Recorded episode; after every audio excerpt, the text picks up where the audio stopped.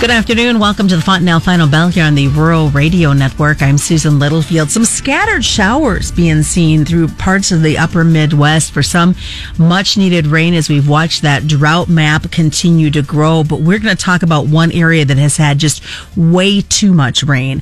Add to what is the overall morale? What's the feel of what's happening in the market trades? And of course, we'll look at what's been happening on the livestock front as well.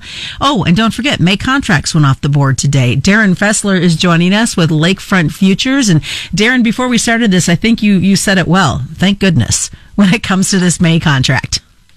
Yeah, we can really get that off the board. Obviously, this contract has not treated anybody really good from a producer standpoint, and we can really start focusing on some more of those front months, which is pretty, it has been focusing on the July board right now. But at least we get the May completely off.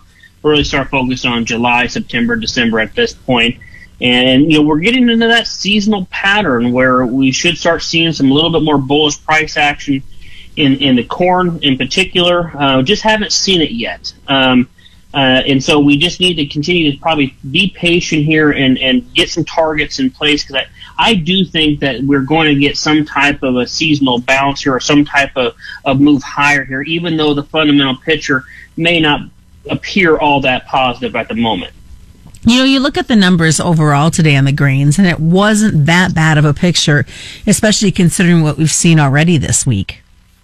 No, it, it's not terrible. I mean, the, the beans are a little bit disappointing because they, you know, you look at, you know, you extrapolate out what potentially could happen if we run into some weather here. We're already dealing with a projected carryout of 405 million for this new crop year but what if China does come back? We have been seeing some decent flash sales almost on a daily basis here, at least this week. Uh, more beans being sold to China. And you look at some of the port issues that are going on in Brazil, South America right now, and, and a lot of those port workers are contracting the virus. So could that push more of these exports or these, you know, the, the initially, like if, if China needed some more beans, could it push more, you know, exports back to the United States market? I think it could. And and if let's say we you look at the drought monitor, the drought continues to move a little eastward, a little northeastern. You know, Iowa is now in this. So there are so many things I think this market is is not really calculating for right now. And, and don't get me wrong, I, I'm not jumping off the the bearish kind of camp here. I still think that there's opportunities that this market still can present because of the, all the uncertainties that still lie ahead in this crop year. So the beans are a little bit disappointing. I wouldn't I wouldn't uh, put beans in in the bearish camp right now. I do think if you run into weather, you start taking maybe a two or three bushel off of what potentially could happen. Boy, these beans could be really explosive. And you brought up China, and earlier in the week we had seen that Beijing and, and one of their newspapers had said they wanted to redo this phase one trade agreement. Of course, the president is saying no way. Trade talks, the wants, is that going to weigh, reweigh, I should say, back on these markets? I think it could. I, I don't think it's going to. I think it's a headline risk. I, I don't think there's any meat behind it, uh, so to speak.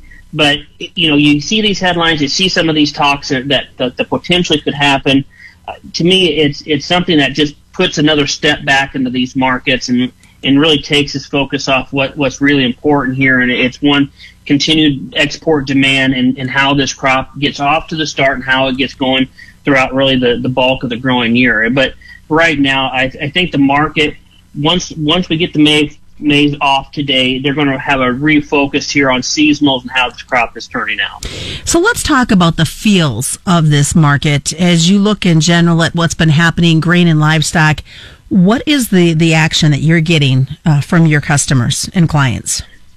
Yeah, it, it's it's a story of uh, really weak morale, um, and and it's it's been that way for quite some time. And but uh, it's a situation we're in. It, it's and it's one of the reasons why I always stress that you, you got to have some type of strategy or some type of a structure in place with targets in case we get these really these really quick bounces higher near resistance levels or levels where technically and fundamentally, we probably should be rewarding the rally from a hedge basis or even from uh, from a cash basis. So it's it's really getting that plan in place. I know the situation obviously is not good in many parts of the country. North Dakota obviously is a really bad situation right now, but most of the country right now it, we're, we're dealing with prices that for most people are below break even. So really getting those rallies is obviously critical, but rewarding them somehow, some way, because I don't think if everything pans out and we don't have the weather issues and we don't have substantially increased demand, yes, the, the stars could align here really well for the Bears, and that would not be a really good picture as we move forward, but it's just rewarding those rallies when they do happen. So, looking at the ethanol market, I know there was some earlier talk today. I'm, I'm trying to pull up my notes on it in that regard, but it was talking about um, maybe some stability. That's what it was coming into this trade. Is it going to happen on the short term, or are we looking farther down the road? The ethanol numbers out, if you're looking at production and stocks this week, yes, there could be somewhat of a bottoming forming here. And you look at what happened in, in, in crude oil the, the past two weeks, three weeks now.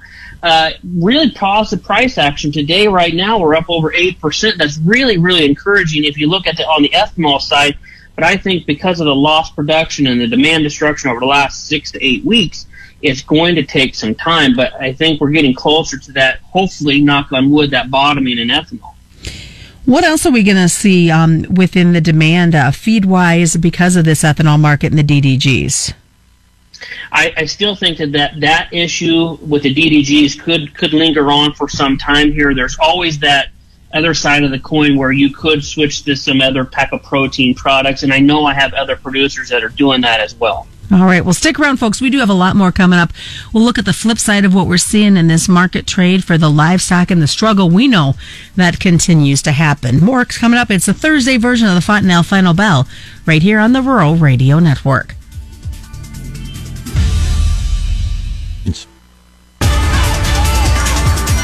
Welcome back to the Final Final Bell here on the Rural Radio Network. I'm Susan Littlefield. Darin Fessler is joining us with Lakefront Futures. Before we talk livestock, want to let folks know if they head over to our Facebook or our Twitter page uh, tomorrow morning, you'll get to see this week's version of Trading Bits and Bites. We'll go into kind of in depth on what we're seeing in the markets, uh, kind of a look back on the week in general as well. And Darin is our guest this week, so check that out. It'll be out there about eight o'clock uh, tomorrow morning, so you're not going to want to miss that. Well, Darin let's look at the uh, craziness of this cattle market. Another rough day for them. Not what we need to see for these cattle producers. No, it, it's it, has been. I've been very vocal on the Packer issue. I've I've said this numerous times, but it, you know, I've had a feeling. You know, once we looked at box beef numbers and choice started kind of pulling back here the last couple of days, first time actually it's really pulled back since early early April. Select has done it the same same thing as well. But there is a really big, and it continues to be a big disconnect between what cash cattle prices are doing and what the board prices are doing. And it's it's funny that we have all of a sudden we the Packers have really changed their tone all of a sudden where they were you know bidding hardly anything and then they would give you give you a little bit more here and then all of a sudden next week have an entirely different type of price that's higher. So something I think could be happening within the, the packing industry where they're realizing maybe, just maybe, the demand is so strong that well, boy, we maybe we may not have the cattle there. Even though we have the physical cattle, they may have cut themselves a little bit short here. I, I think that could potentially could happen. But again, we need to get the more and more capacity on, and it could be one of the issues as well from a from a negative side. Whereas you know from the retail, man, people don't want to pay eight dollars for a pound of beef, uh, and that that's something that's probably going to uh, hurt this market. You know, you know, from a bearish standpoint. But all in all, we've had a decent run in this cattle. We, we also ran up against some some technically resistance levels too. So to see a little bit of a breather here is is is not too shocking for me uh, to see. You know, and, and closely, folks have been watching these box beef prices. Now they said they moved lower, but still, we're looking at four fifty seven sixty one, and it keeps making me wonder how long are we going to push before it's it's four seventy five, or are we now, Darin, on the backside, and we're starting to see it decrease a little bit.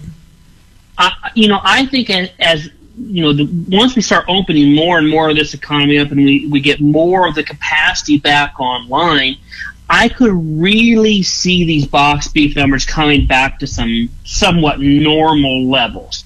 Uh, now, granted, I mean, if you take a look just from basically April 18th when this thing really started rocking and rolling, we were talking about choice and select somewhere south of 230. Now we're talking stuff north of 450. So to have it pull back from a from a, a standpoint of just normalizing shouldn't be too much of a surprise either. But I really think the longer term, I think the question is, okay, we, we got to get the kill capacity back up and the slaughter numbers back up, but how much really, I mean, you could be looking at a, a ton of cattle, probably a million head or so that really hasn't been slaughtered over this, you know, normal time where they would have, you know, normally been processed.